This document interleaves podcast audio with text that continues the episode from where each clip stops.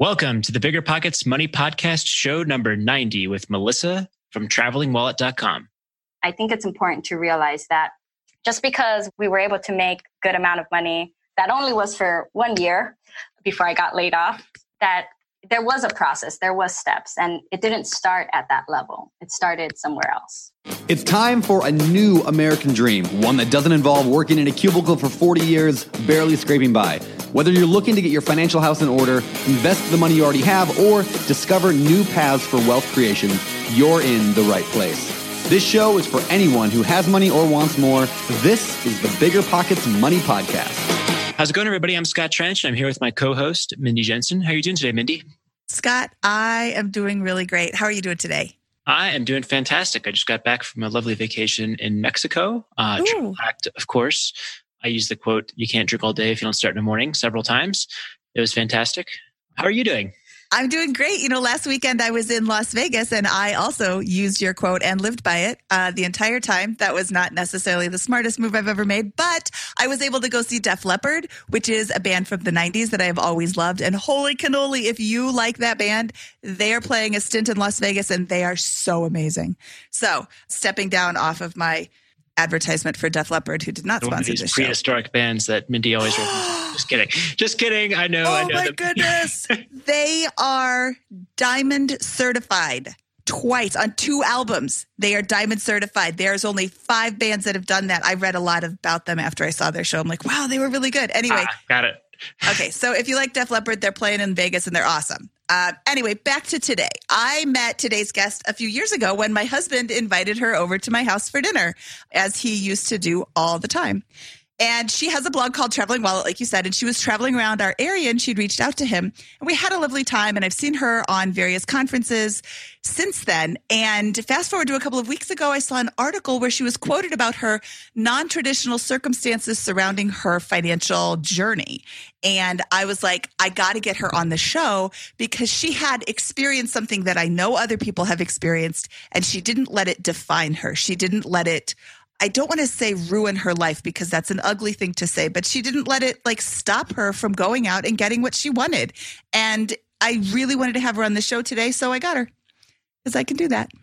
Becoming a Navy Federal Credit Union member could help you earn more and save more. Take advantage of competitive rates with their certificate options or start saving for that next big money milestone with a low minimum deposit. Add money at any time and watch your savings grow. Thanks to flexible terms, you can use Navy Federal's savings options for all kinds of goals, short or long term. Considering a big home improvement project, maybe a live in flip, or feeling ready to consolidate some of that high interest credit card debt, you could borrow up to 100% of your home's equity with a fixed rate home equity loan with zero closing costs, or easily borrow as you go with a home equity line of credit. Both options could help make life's big expenses much more manageable. To learn more, visit NavyFederal.org. At Navy Federal, members are the mission. Navy Federal is insured by NCUA, Equal Housing Lender. Membership required. Terms and conditions apply. Loans subject to approval. Melissa from the Traveling Wallet. I am so excited to have you on the show today. Welcome to the Bigger Pockets Money podcast. How's it going? Good, good. Thank you, Mindy and Scott, for having me over. I look forward to seeing how this conversation evolves. Me too. I already know a lot of your story, so I don't want to give, you know, the whole story away, but I really like the way that your story goes. I like that you had this. I mean, I, I don't love it. Like you had a spoiler alert, there's a huge piece of adversity coming up in uh, Melissa's path, but I love how you overcame it and how you didn't let that define you and you didn't let that stop you. And that is, you know, everybody has things that they face in their life. I have things that I face. Scott has things that he faces. And, you know, the difference between what success and failure is letting it define you. I don't know what that quote is, so I'm going to stop that. But anyway, before I tell your whole story, why don't we let you tell your whole story? Where does your journey with money start? I would say that my journey with money started in my childhood, and I can really think of uh, three instances where like it defined my money mindset. And one of them was that when I was young in school, my dad really didn't want us working during our schooling. Our job was to study. And that was because he thought that money was a temptation. So he's a salesman. And so depending on how good you sell, you can make a lot of money easily. And so he didn't want us to have that temptation and not pursue our studies. And then the next thing, though, was that they also took us to open our first bank accounts, our first savings accounts. And I believe this was somewhere either at the beginning of high school. And there wasn't a lot of money conversation that went along with that, but just doing that step and showing us the institution of banking and saving, I think was a big deal. And then the, the last thing was that we didn't receive allowances growing up. And so we either had to ask for money for the specific things that we wanted to do, or we kind of had to figure it out. And so at some point in high school, I went to one of those big, like Costco's in California. It was Smart and Final. And I bought bulk candy and I kind of sold it to my classmates to find a way to make some money. That is brilliant. That I'm always so impressed when I hear this story. I think Carol Scott from the Bigger Pockets business podcast, she was on our show a few weeks ago. I think she did the same thing. And I think Aditi Shekar also did the same thing. That just never occurred to me as a kid that I could go to one of these bulk stores and buy, like, first of all, you can't buy 36 candy bars. That section is for the convenience stores that shop at Smart and Final. So why would I be able to go over there?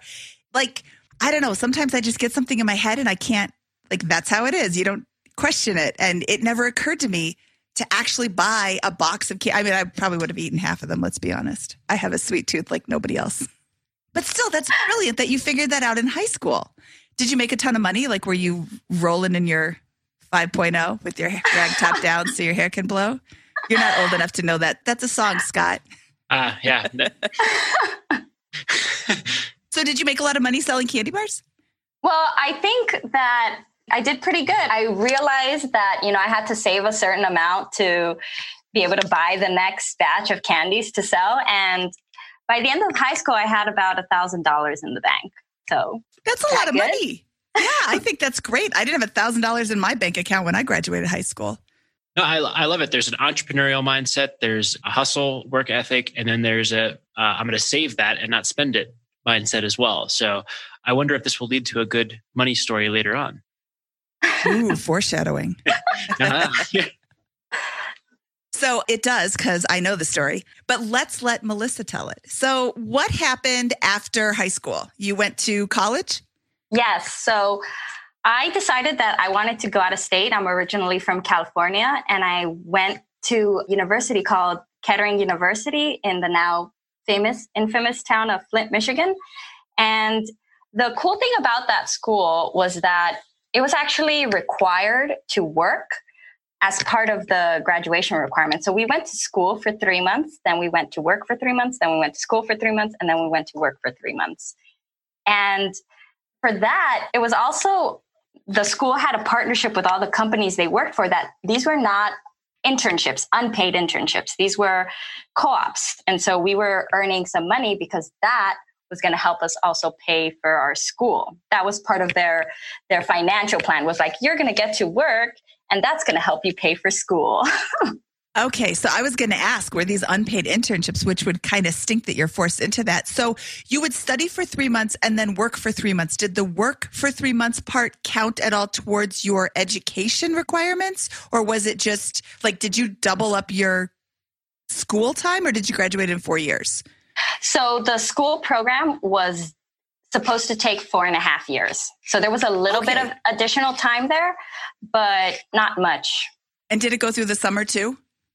Yes. So their their rotation was three months, three months, three months, three months, and you were either in the section A or B. And so every time one set of students was at work, the other set of students was at school. And you're working full time. Yes, full time.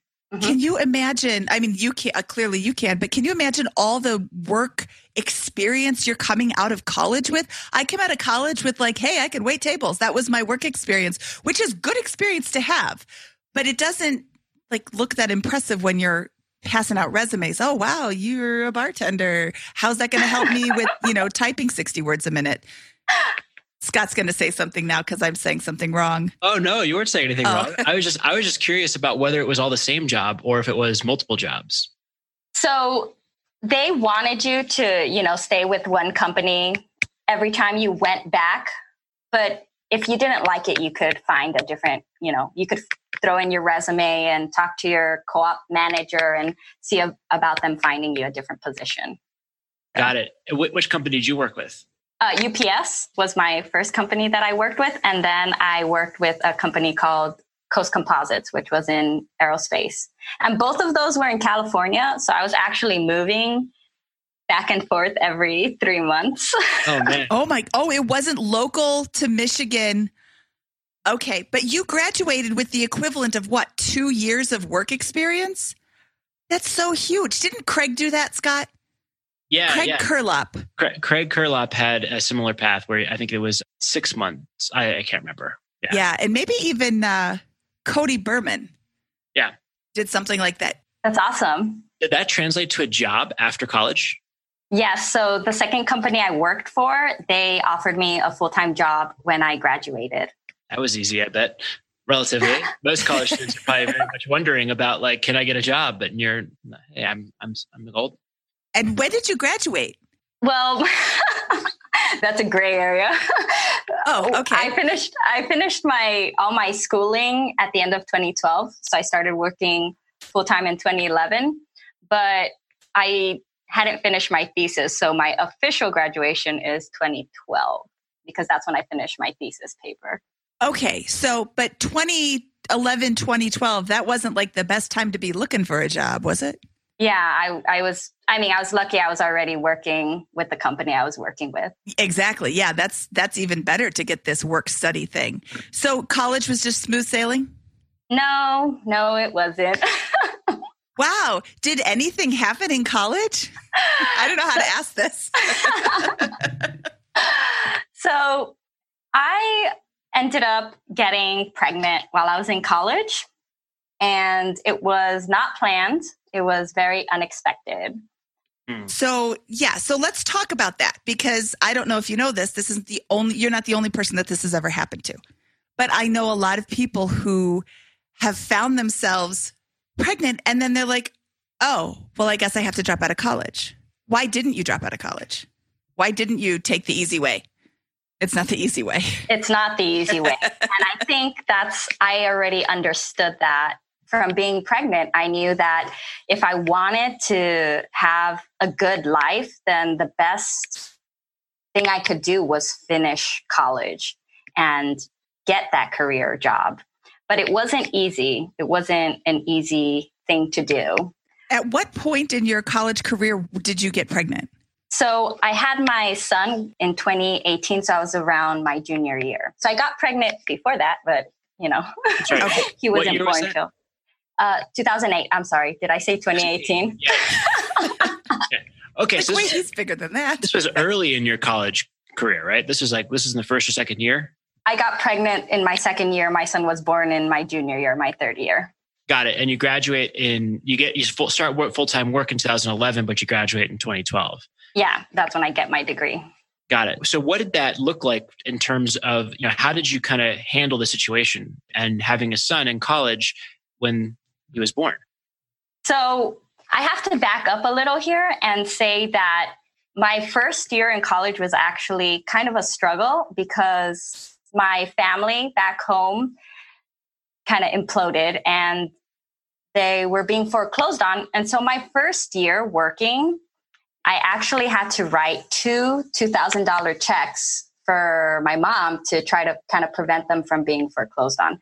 So I was already kind of in this mindset of like being really lean and not having anyone else to fall back on financially. And so when my son was born, I had no expectations that my parents were going to come to the rescue or something like that. And so I knew I had to figure it out and and ask for help from where I could. And so the things that I did for like financially, I applied for WIC, Women, Infant and Children, which is to help with food. And I applied for food stamps while I was in college and I applied for like medical assistance. I'm not sure if it's Medicaid or Medi-Cal, which one it is, but I applied for all those, all that help because I knew that you know, it wasn't just me now. I was going to have my son, and I wanted to make sure that I had what I needed to be able to take him to the doctors and feed him and all that stuff. So, in terms of uh, those types of resources, did you take on a big pile of debt with those things, even with all those resources that still have forced you to take on some debt, or were you able to break even or, or save a little bit, or how did that look? So, pretty much, I was already taking on debt in school for my studies. I mm-hmm. was already having to take student loans for school, and I got a scholarship at one point, which I'm not sure if I mentioned or not, which helped a lot with the cost. But I was already taking out loans. So I was at this point, I don't know if, if there was a transition there or if I was already kind of maxing them out, but I was maxing out the Stafford loans and the the subsidized loans that I could get. I hadn't taken out any like personal loans, but just like the school loans that were offered, I was taking out the max in them. And all those assistance was more for like the food, the more everyday to today stuff because my school loans were covering like my housing and stuff like that. Got it. What were you doing for childcare after he was born? So when he was born, the dad and I were still together. And so we talked about it and he was unsure what he wanted to do with his path. And I was pretty sure about what I was doing. And so he decided to step back from school to be able to take care of our son and do like night classes. So while I was in school, he took care of our son. And whenever we went to my work term, because I still had to keep working, I did, I worked during the day and, and he would do stuff in the evening. So he would take care of our son in the beginning. okay. Okay. And then oh, eh, in the beginning, that's a little foreshadowy. Yes, yes. At some point, the relationship was, it just wasn't working out anymore. And so one of those terms where I was at work in California, which is where my family's from. My mom also had a change in situation with her work. And so she was able to take on the role of taking care of my son when I was at work. And then she even moved to Michigan with me to take care of my son while I finished my last six months of schooling. Okay. You were able to rely on family at least a little bit. I mean, childcare is huge. Mm-hmm. Okay, so let's fast forward to the end of college. Did you graduate on time?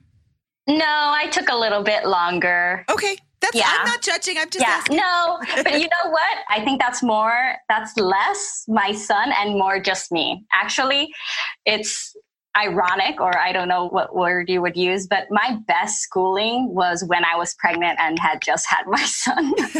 so my first years in college, I think I was just like, you know, regular college student decompressing, maybe not being 100% focused. And those years kind of cost me, I think, in down the line. Because once I had my son, I was like, you know, this is what I need to do. And so I was more making up for the mistakes of pre child. Okay. What was your kind of position at graduation then? It sounded like you did a good job of managing the situation. So you kind of just came out with the student loans and not any personal debt. You know, were you able to begin attacking those student loans and paying them down or saving, or did that take a little bit of time to get together after, after graduating college? Also, what was your major in college? Okay. I majored in mechanical engineering and I ended up working for an aerospace company. And I was. She's a rocket scientist. wow, don't take the easy way out of anything. Not a rocket scientist. that would be cool though.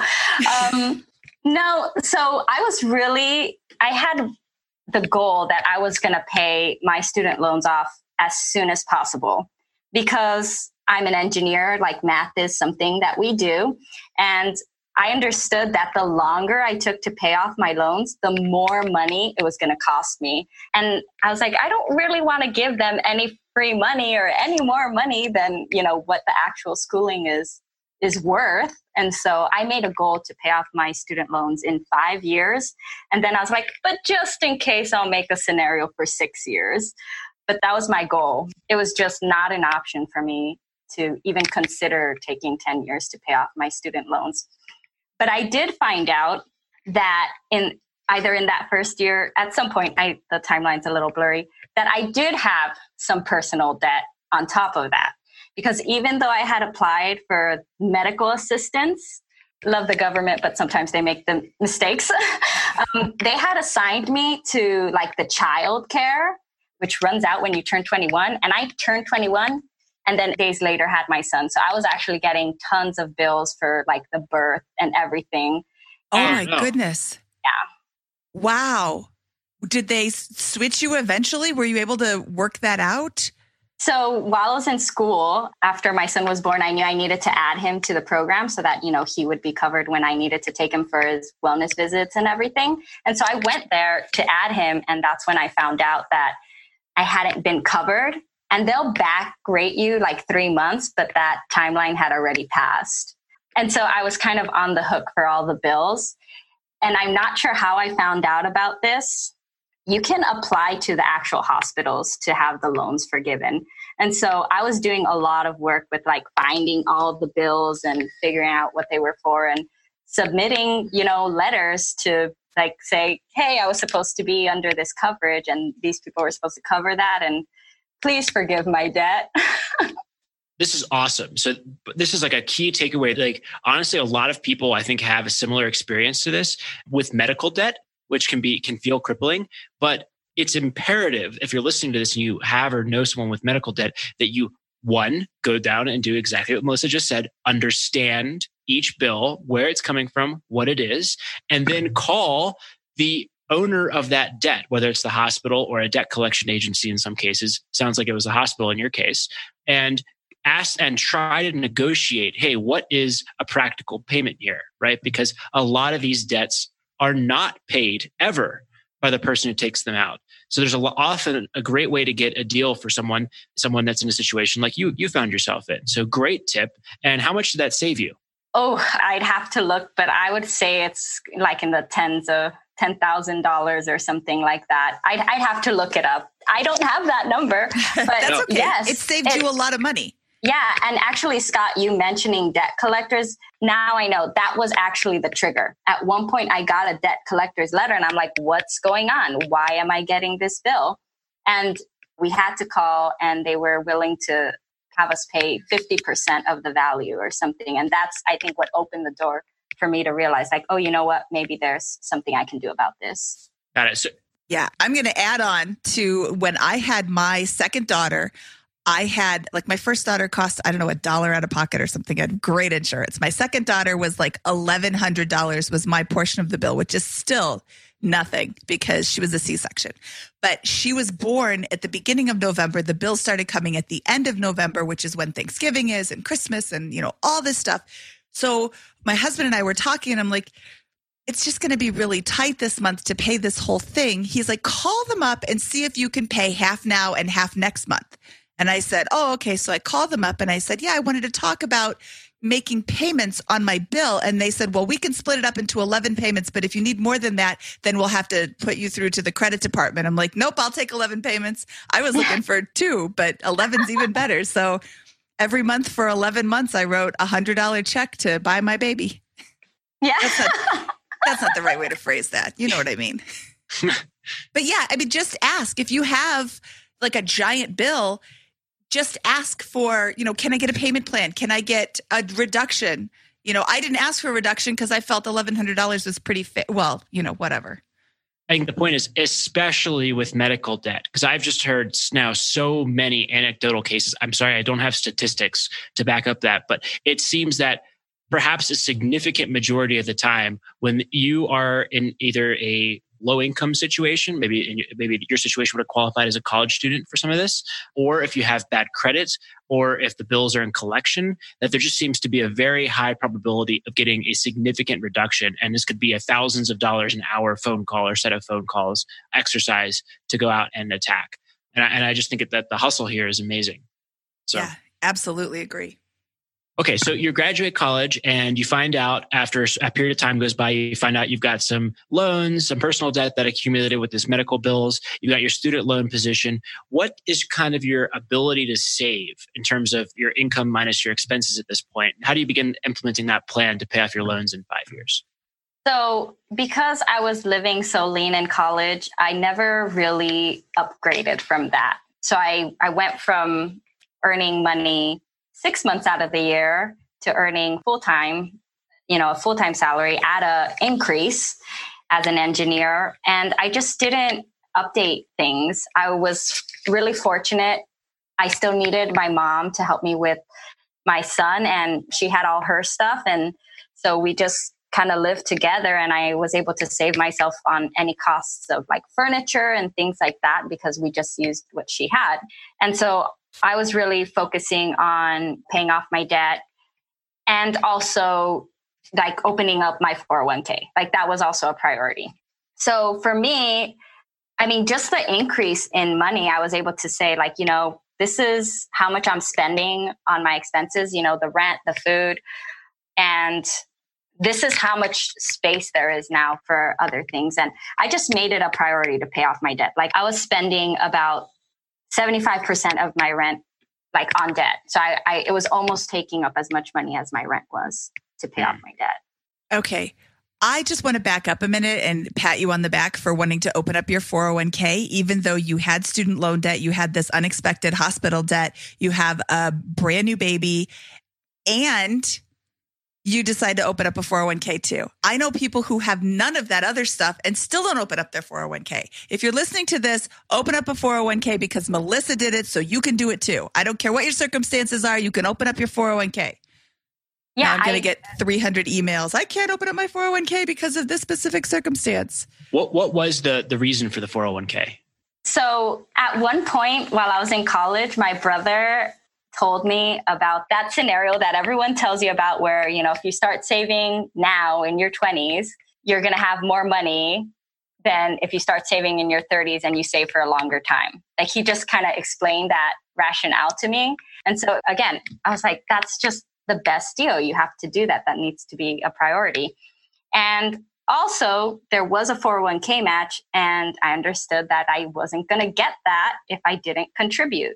So this is it's like a raise you give yourself. At least that's what i would tell people at work. It's like you're complaining about not getting you know more than a 3% raise but you're not opening your 401k up. Like you're leaving all this money on the table. You can give yourself a 3% raise by opening up this 401k it was illogical not to in my mind. Absolutely love it. And what you're saying is it was a priority so i did it right? And and this concept is so hard for people right? They're like how do i do no it's if it's a priority you will find a way to do it. Let me ask you this. Were you living in a penthouse suite downtown driving a foreign luxury vehicle and getting a latte every morning and having a expansive nightlife during this period while you contributed to your 401k paid off your debt raised your child and were getting started in your career no, I did not. I did ah. not. I. what a leading a question, Scott. Yeah, what a shock. No, can you can you, tell, can you tell us about what your lifestyle looked like and the sacrifices you made maybe made on that front in order to make this possible?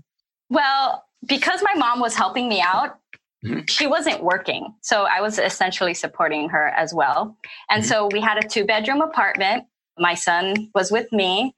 You know, we had furniture and everything we needed we weren't eating ramen noodles. I can tell you that much. Like that was not a thing, but it was a thing in college. So I, I will say that when I was in college, I was eating that, but I spiced it up. I threw some like frozen vegetables and eggs in it. You know, made it made it fancier. But it's a no, rite of passage. Yeah. Once I had my career job, we were not eating that kind of food. Mm-hmm. But I had an old car, and actually, people made fun of me for my car at work. Like they they did. Mindy, I wish I would have done that. I wish I would have just thrown my shoulders up. But no, I did not. And so in May, I ended up buying a new car. and I made. This, this, past May? No. So I started January 2011 working ah. full time. And then in May, I bought a car. Got it. Okay. Bad, bad idea. it's okay. There's worse things you can do, like, I don't know, invest in Bitcoin not making your 401k and taking the match a priority. Exactly. Yeah. That's a much worse idea because I bet that you have a lot in your 401k balance right now. I do have a, a good amount. I don't know. Should I be sharing numbers? Only if you're comfortable with it. But yeah, yeah. We don't need to know the amount in your 401k, but it would be great to know about your your savings, like how much you're able to put away every month and those types of things. So, like when I just started, I was putting 10% in to my 401k. That's huge. On top of, you know, so that was like a 5,000 a year. Mm-hmm. So I don't care about sharing my my earnings back then. Who cares? Fifty thousand. That's huge. Ten percent of your earnings when you have all this college debt and a baby, and you're a single mom, and you're living with your mom, and you're supporting your mom. Ten percent is enormous. Yeah, it's great. Really good. What about with debt? How much are you able to pay off with your debt? So, I I don't have exactly how much I was able to pay off each year. I was more focusing on how much I was putting in, I guess, and I was putting in like about $800 a month. So, because it's hard to track like the balances, because that's my second, that's another tip I would say that kind of goes with like getting your medical bills forgiven is being aggressive when it comes to your student loans and having to call. I was calling I feel like the people who held my student loans like once a month because whenever I was making these extra payments, I wasn't paying the minimum. You know, I was paying extra.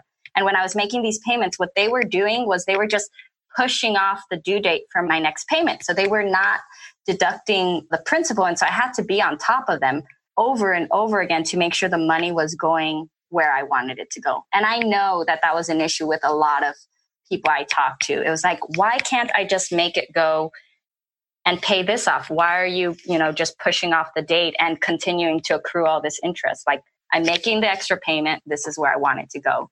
And so definitely having to be aggressive. That is huge. That happens on mortgages. That happens. I don't know about car loans because I've never had a car loan. Well, that's not true. I had one at 0%. So why would I pay that off early? But my parents were very generous and paid for my college. But I have noticed on mortgages when you send in extra payments, they're like, oh, where do you want this to go to? The principal, the interest. Why would I want to pay interest up front? Why would I want to pay more interest early? That's the dumbest question ever. Throw it at the principal. What else am I going to do with it? So that was always a little frustrating to me too. But that's a huge tip. Be aggressive. Read your bank statements, read your student loan statements, read your mortgage statements, like whatever bill that's coming in, read it. First of all, make sure that that's actually what you were charged. Did mm-hmm. you go through and make sure that all of those charges on your on your credit card bill are actually something that you charged? Your card my husband checks our bank balance, our credit card statements every single day. But that was, he was able to find out that somebody had stolen. You know, he does that, Scott. I know, but the way you just said it was so defeated. like every, I just can't imagine looking at it every day. But anyway, it gives some joy. But he was able to discover that our card was stolen and used to put an ad on Auto Trader. Like, really? $7? You stole my credit card for $7? I almost want to just pay that for you because clearly you need to sell that car. But yeah, like when your mortgage comes in, keep the statements. And I do they still have mortgages? Like mortgage statements? We still get a statement. Yeah, I get a yeah. statement every month. Okay, so look and make sure that your balance is correct and make sure that you're paying, you know, it was applied towards your principal. It just takes a second if you do it over and over and over again, but you want to make sure that you are doing this every single month because, yeah, banks make mistakes. I don't want to accuse banks of acting nefariously, but we all know that happens, allegedly. Yeah. So that's a great tip. Yeah, I, I, had never heard of that before. That there is a difficulty in sending your student loan providers extra money and having that paid to where you want it to go. So I think it's a fantastic tip for everyone who's listening to make sure that they kind of. One question I would have is Are you aware of any ways to refinance, any companies that you can refinance your student loan with that make that an easier or more automatic process? Or is that not something that any of us know here? No, I don't know because it's not something that I chose. It's not a path I chose to go down. Yeah, I was, I'm like, I can deal with all these people. And it was a, quite a few people. It was, I think, four different companies that I had to be on top of regularly to make sure the loans were, the, the money was going in the right place. Okay. I know that SoFi started off as a student loan refinancier, refinancer, however you say that, because there was a bunch of these guys that got together, I think it was all guys, I'm not being sexist. Um, they got together and they're like, why is my student loan interest rate 8%? Let's buy this down. So they will help you refinance your student loans. But I don't know anything else about that. So yeah. SOFI.com. I think I think doing some research to if you have student loans to think about who can help me refinance to a, a, smaller rate, who can simplify this process to me. Even if you don't get a better rate, if you're able to just simplify the process without incurring too much in the, in the form of like origination costs or anything like that, it might be make life a little easier for those of you listening that are trying to attack the same problem Melissa had. Yeah, maybe consolidate them so you're making one payment instead of like four payments or 12 payments or whatever. Yeah. Um, we should get Travis Hornsby from Student Loan Planner. Hero? I'm Student looking it up Hero. right now. Yeah. Yeah. Oh my goodness. I'm sorry, Travis. Um, he was on our show 22, I think. Yeah, student loan planner. Travis student Hornsby, loan planner. student loan planner. Yes. Okay, so yes, we should get him back on for some tips too. That would make a really good little pull-out episode. Okay, anyway, this isn't his show. This is your show. Back to you. okay, so you were paying off your debt. You were paying $800 a month towards your debt. How long did you take to pay off your student loans? So it's so hard to segment things because you know more life happens in there so not only was i paying 800 every time i would get a tax return like that's where my money went like i would throw any extra tax return money i got into my student loans um, so it, it fluctuated how much it was every year in the process i got married and my husband had student loans and he sold his old car and he wanted to buy a new car. And so I can only really speak about this as a as a whole picture because okay. it's hard to do the math separately. But after three and a half years in 2014, we had paid over $110,000 in three and a half years with all our student loans and both our cars. So we paid off our cars early because we just like we didn't see the point in extending the process. Wow. So your nuclear option never, you never needed to go that extra year. You did it in half of that extra year. That's amazing. Now, you said that you took extra money and you threw it at your student loans. I think that that's really, really smart. I think a lot of people, I've heard this so many times like, oh, I got my tax return. I'm going to go on a vacation because I deserve it. No, pay off your loans first, pay off your debt first, you know, and that's, that's just great. I love that yeah it was it was a huge priority and and that was what i was doing with our tax return money with this it sounds like i mean $100000 is an incredible amount of money to pay off in three years. Would you say that that is were you able to kind of keep your expenses low after you got married? And then were your incomes generally increasing over the years as well? Is were the, those kind of the two main drivers basically not too many changes in lifestyle front and big incomes or, or is there any other color there? Once we got married, we started to slowly join our finances. And yes, he and I would get raises, but they were like the standard, you know, 2%, 3% per year. Nothing too crazy, I don't think.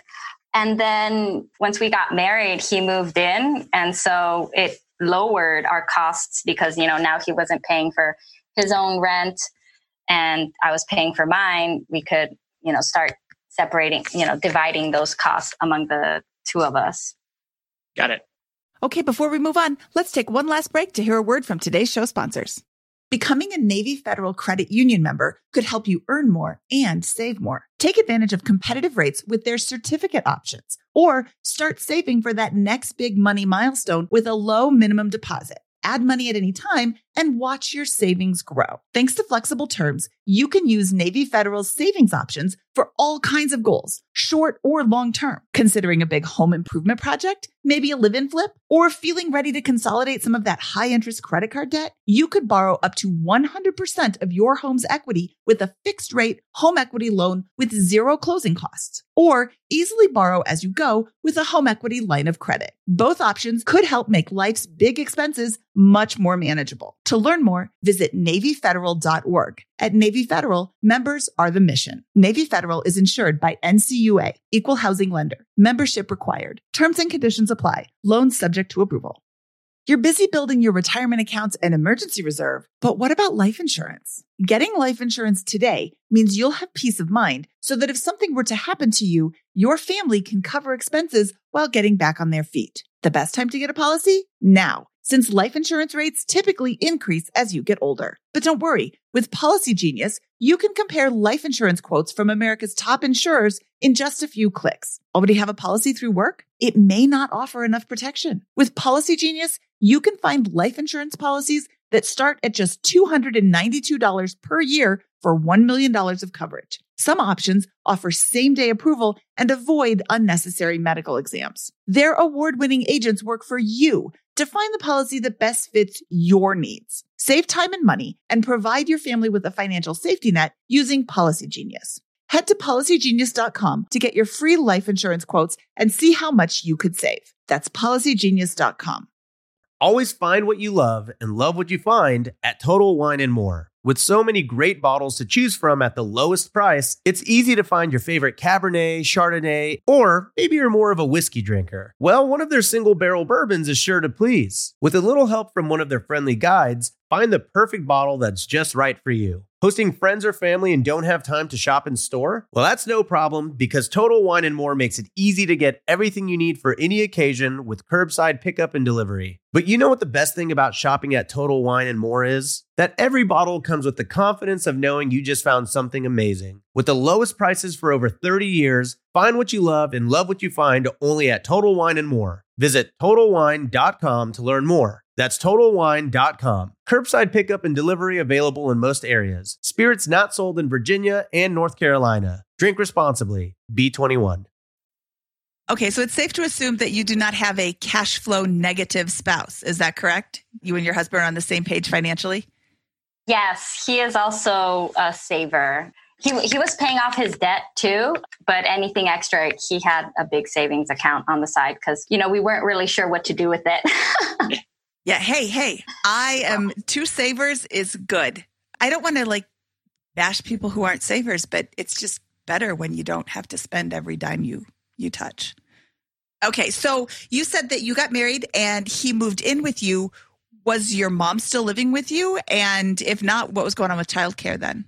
Yeah, so when I got married, my mom was still living with us and she continued to provide childcare for some time after that. But then we did have a change in situation and she ended up going back to work. And it was a really crazy two weeks to try to figure out what was going on. It was kind of abrupt. And my husband and I were taking vacation days. I ended up taking my kid to work a couple days, I think, for a couple hours to get some things through.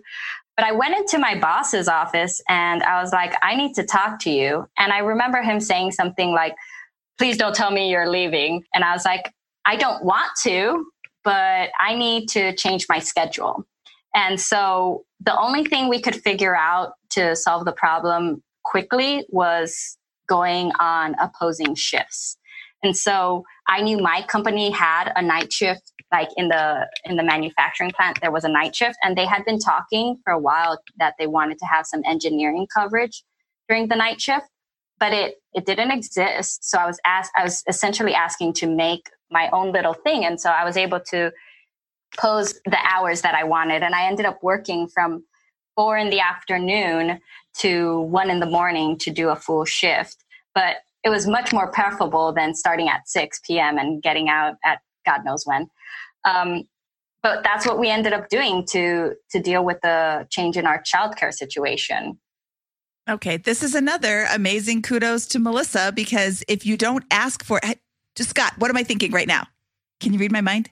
You, yes, I know exactly what you're thinking. You're thinking you need to ask for what you want, and maybe they say yes. okay, so I have the one boss on earth that actually can read minds. But for everybody else listening who doesn't work for Scott, your boss can't read your mind. And Melissa's went into her boss's office and said, Hey, I need to talk to you. And your boss is like, Oh my God, don't quit. You never know what your boss is going to say until you ask. And, you know, oh, I'm just going to quit. Well, maybe they would have worked with you. Ask for what you want. I see what you're going for there, Mindy. I'm sorry.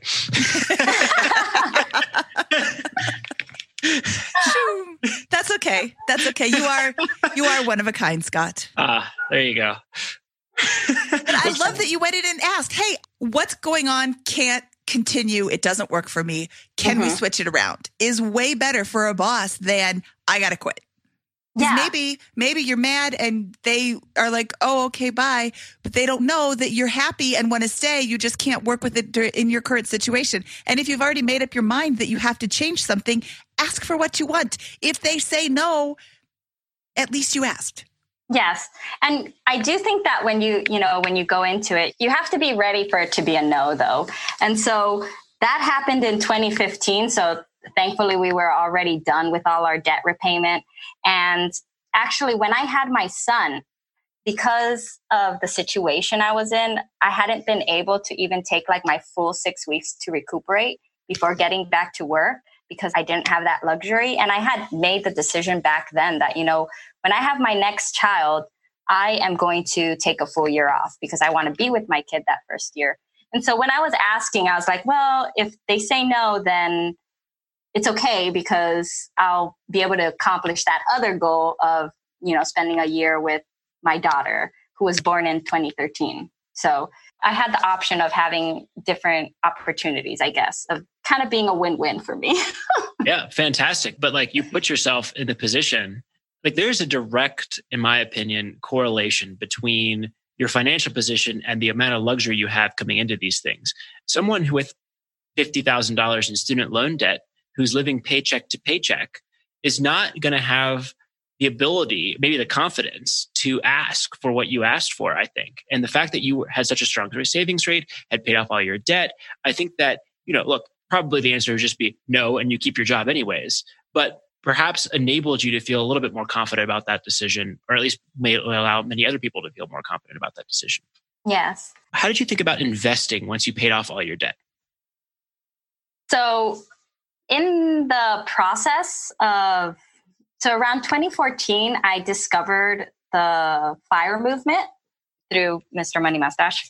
And and so that was I feel like a big motivator of why we were able to pay off our debt so fast because we were being aggressive, but we it was kind of this 5-year plan. And once we realized that, you know, oh, having this money, we had money in savings accounts too, and being like, oh, this money is earning 0.0001% and it's not doing the most that it can do, why don't we take a big chunk of that money and put it into our, our debt? And that really accelerated our, our payment, paying off our debt quicker. And so because we were living, I don't use the word frugally very much, but I guess that's what it is. And so when we paid off all our debt, we had all that money that we were putting towards our debt and now we could start funneling it into our 401ks and IRAs and and I think that's also when I discovered the Mad Fientist and I found out about like hey if you put your money here then you actually pay less in taxes. And so you technically get to keep more of your money. And so we decided that we were going to start maxing out our 401ks and maxing out our IRAs and that was kind of the the transition there was as soon as we finished paying off our debt we just funneled all that money into the the other vehicles. This is so great everything you're saying here. I think it's outstanding. What are you going to do next now? Like what's kind of your next big goal with this? It sounds like you your goal was hey we're going to start giving away less and less money to the government tax optimize what is it now so in 2014, we decided like, hey, this fire thing sounds pretty cool. We want to also retire early and we're going to do it when we're 40. And so that's why we're going to, you know, maximize all these accounts. But in 2015, after working night shift for nine months and it being a really difficult situation, I was barely seeing my husband for like 15 minutes when we were trading off the kids. I was laid off. And so I got to kind of start my year of not working. And it turned into more than that. so we're still saving aggressively, but I was able to take three years off of work. And in that time, we did a little mini retirement. We relocated to Michigan. And now we're still on track to retire by 40. So Wait, wait, wait. You're on track to retire by 40 after having an unplanned pregnancy in college and getting laid off and not working for three years. And what else? Scrambling for child. Like, that's not right. You can't do that. Sorry. We still have half the show left. Yeah. so, what field does your husband work in? You work in mechanical engineering for an aerospace firm. I'm guessing that pays more than minimum wage. Yeah. So you, you're off for three years. So this is is, is this before or after the three year that you're asking this question, Mindy? Uh, this is so you have a job now, correct? I did start working this past year, but I actually started working at my kids' school uh, as a okay. just like as a helper, making the least amount of money I've ever made in my life. Got it.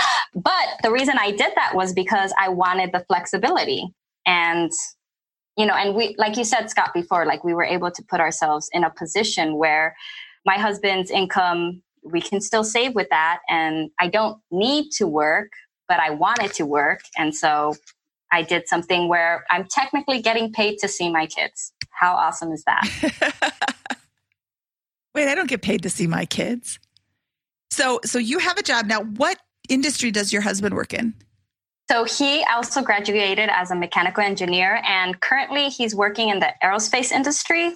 But Michigan is is more um, automotive industry. So, yeah, he's in the aerospace industry right now. But okay, okay. So, and how old are you now?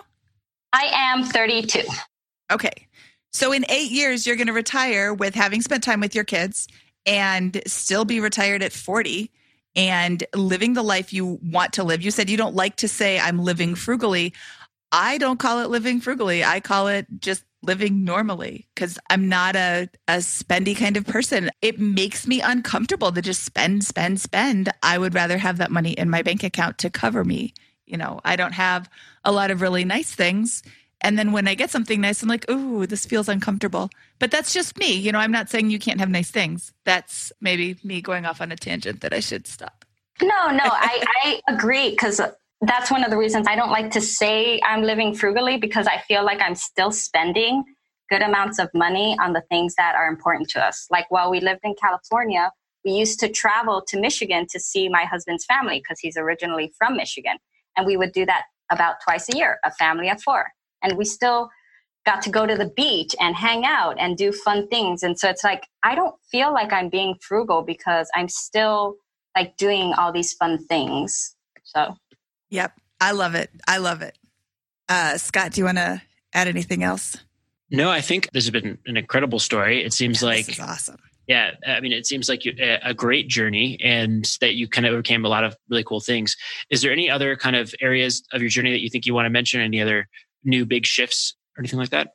Well, I do want to say, because this is always something that bothers me when I read other people's stories, is that we did make good incomes and i don't mind sharing it now because i'm not working in that industry so i don't mind sharing old information but at our most you know we were able to make $130000 together but hmm. before that that wasn't the case you know i don't want that money to kind of overshadow what happened before that.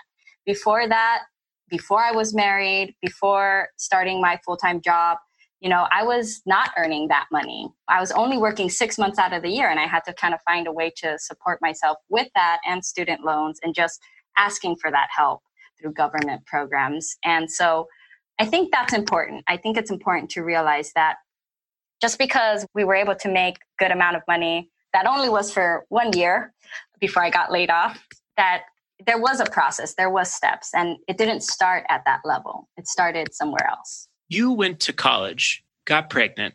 You went to a college with three month shifts where you worked for three months. You got scholarships.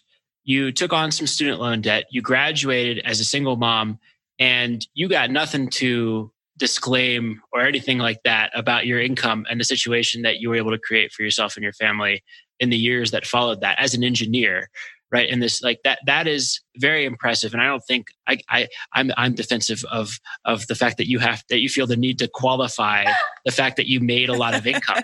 All of the decisions you made in your life around and as it pertains to this financial story that you told today those are all intertwined. And the fact that you managed to earn a high income after the path that you took is no surprise, right? Many people, I think, you know, there's a lot of situations. Hey, I'm going to go into debt, and that's going to be accompanied by a low paying work or a career, a field that doesn't have the potential to scale like that, or those types of things, right? I mean, no, these are all all seem like a set of decisions that lead to that outcome right? And when you save and invest, and those are a priority, as you mentioned, right? The income tends to follow in the years following, right? Five, seven, ten years on those career tracks. So I think it's great. And it's certainly no surprise to me that there was a high household annual income after a certain number of years.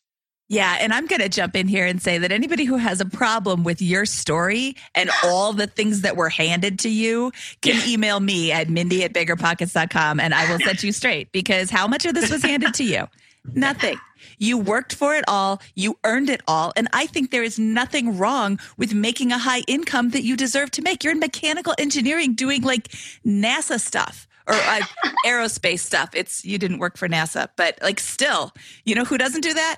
This girl. I don't yeah, do any of that. Many people can't graduate college and get the degree that you got without kids. right yeah. that's you know that that's you know that's sorry uh, my rant is, is coming to a conclusion here but i think everyone gets the point yes yes you don't need to worry about you know oh it wasn't always a you know it wasn't always $130000 a year but there are also people who make $130000 a year who spend at least $130000 a year being frugal is nothing to be ashamed of and nothing to apologize for and that's just how you win okay end rant All right, should we do the famous four here? We should do the famous four. Melissa, are you ready for the famous four? These are the same four questions and one command that we ask of all of our guests. First up, what is your favorite finance book? I just finished reading How to Quit Like a Millionaire by Kristy. I forget her last name, but I really enjoyed that book because it was an easy read. It kind of read like a story. And she kind of drew me in because of her like minority slash immigrant immigrant status, which I can relate to a lot in that sense. And so, yeah, that was I think that's a really good book. And she does throw a lot of hard numbers out there and have a lot of graphs that can kind of help you figure out your own situation. So I think that's a great read. Yep, that's with Kristy. That's by Kristy Shen and Bryce Leung. And if I pronounce your name wrong, Bryce. I'm sorry. And that is, uh, they were on our show, episode 55 and 55 and a half. And she's an amazing speaker. And her book is fantastic. Yeah, and they were very methodical about their approach. I recommend check out their podcast and consider their book. Um, okay, what was your biggest money mistake? Well, I would say that kind of falling into that trap of like the normal life path and buying the car was one of the big mistakes I made. And I mean, I guess we can just focus on that one. There's a few other ones, but. well, I think it's awesome that you said that was your biggest money mistake because I think that that's a very classic one. And I think you had so many other things that were adversities. Like, for example, I want to know if is do you think looking back there was anything you could have done to solve that problem of the insurance cutting off at 21 and then not having the baby eight days later? Was there like a bridge program or something along those lines? I think that, yeah, I guess that's a much more bigger financial maybe weight. I think, like I said, they do back rate it for three months, as my understanding is when you get government help like that.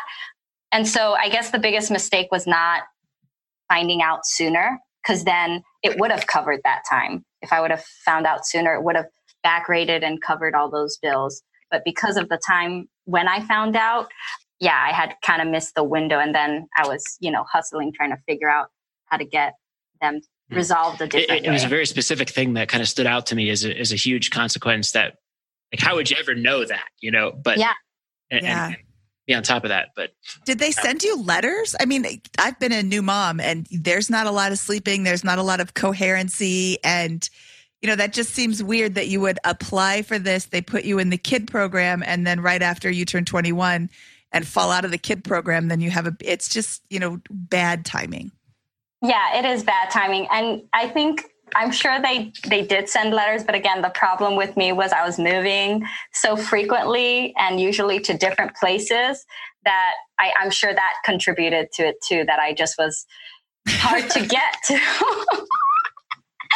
which you know i guess bit me in the butt at Got some it. point but then you learned your your good tip to always negotiate with the hospitals yeah they would much rather have some money than no money at all okay. Yeah. What is your best piece of advice for people who are just starting out?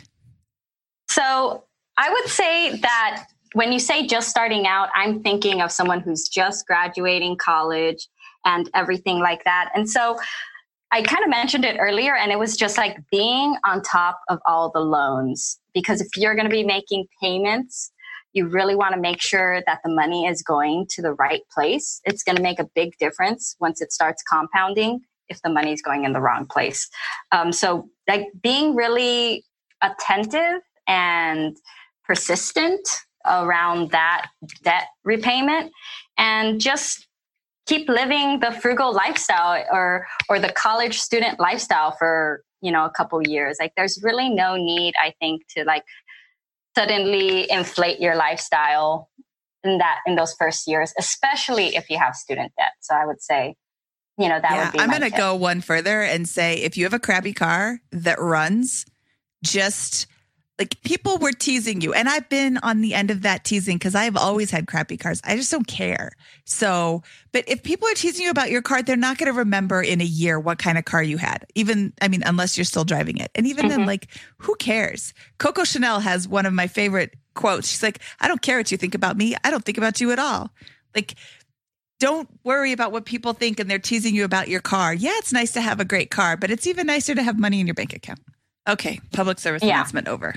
I, I just agree, I just want to chime in that I agree, and I think I'll phrase it this way: I think the stakes are incredibly high for getting it right right out the gate from college.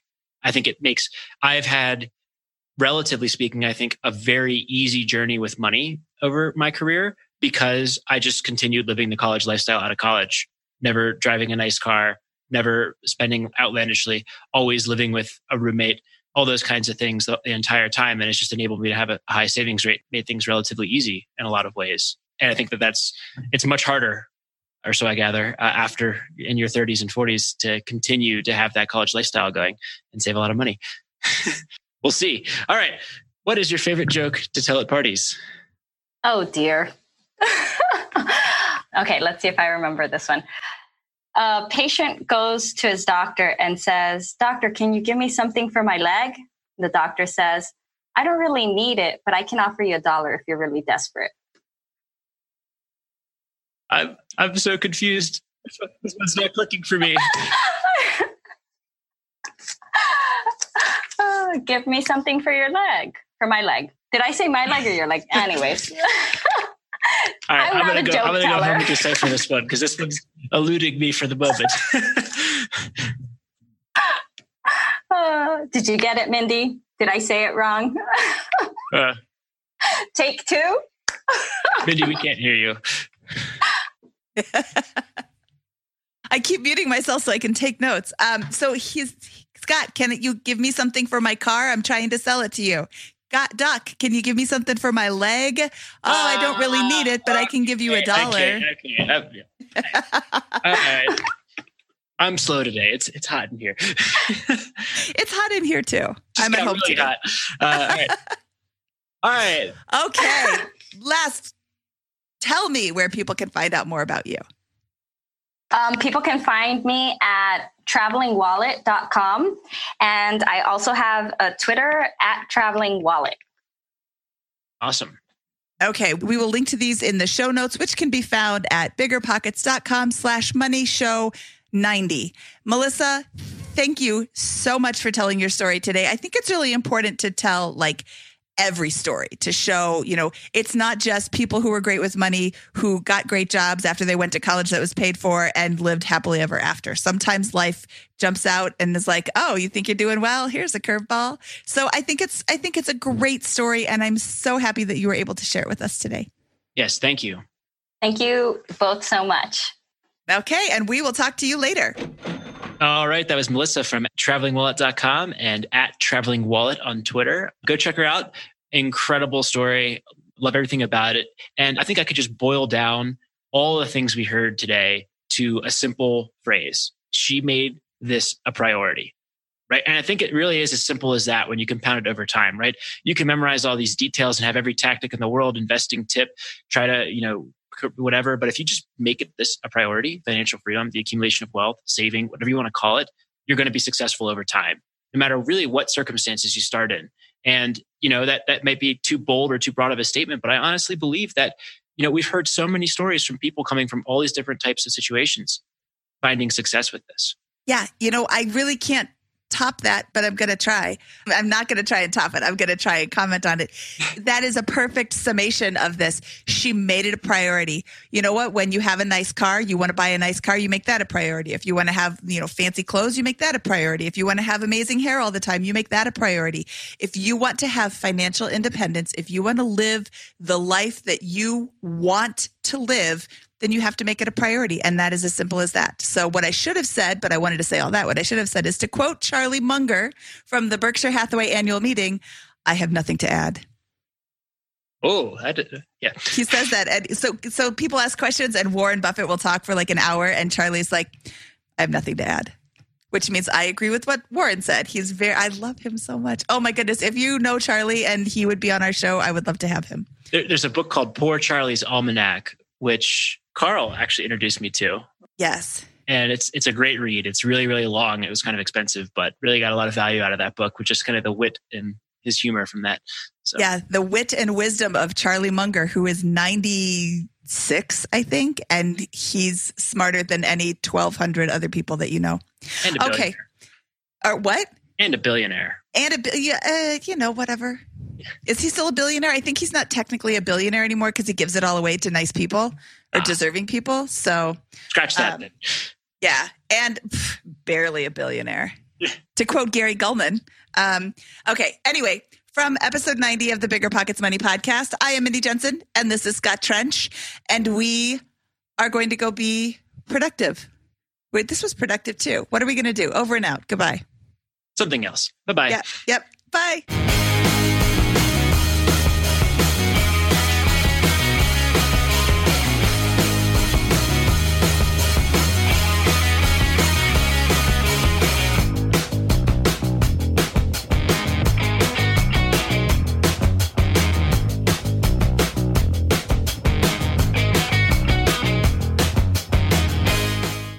Becoming a Navy Federal Credit Union member could help you earn more and save more. Take advantage of competitive rates with their certificate options or start saving for that next big money milestone with a low minimum deposit. Add money at any time and watch your savings grow. Thanks to flexible terms, you can use Navy Federal's savings options for all kinds of goals, short or long term. Considering a big home improvement project, maybe a live in flip, or feeling ready to consolidate some of that high interest credit card debt, you could borrow up to 100% of your home's equity with a fixed rate home equity loan with zero closing costs, or easily borrow as you go with a home equity line of credit. Both options could help make life's big expenses much more manageable. To learn more, visit NavyFederal.org. At Navy Federal, members are the mission. Navy Federal is insured by NCUA, Equal Housing Lender. Membership required. Terms and conditions apply. Loans subject to approval.